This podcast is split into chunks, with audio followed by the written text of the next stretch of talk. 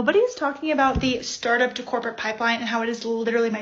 So I'm going through this transition as we speak. I'm on week seven of working for a larger organization after being at startups for about six years. Here are some of my pros and cons working for a larger organization. So one of the biggest pros working for a larger organization is the onboarding. You get proper onboarding at the company. So somebody's there to take care of your HR needs, your IT requirements, your manager is meeting you for the first day and giving you like a 30, 60, 90 day plan probably.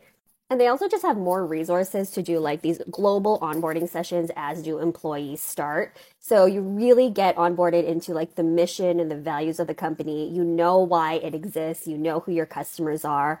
They're talking about like different employee groups and how you can get involved. And you really feel like a part of the team after these employee sessions. And I know I had a really great onboarding at my new company at the startups that I worked at, they were all like Series A, Series B. So it was really early in the company. They didn't have a people or HR team yet. So when you're getting onboarded into the company, you're usually like with a buddy who kind of takes you through some of the processes, but there's nothing really built out for that. I still really enjoyed working at an early stage startup, even though there weren't any processes kind of built out yet, because I was a part of that building out those processes and, you know, kind of making an impact on the culture of the company. I have more pros and cons, so follow me for part two.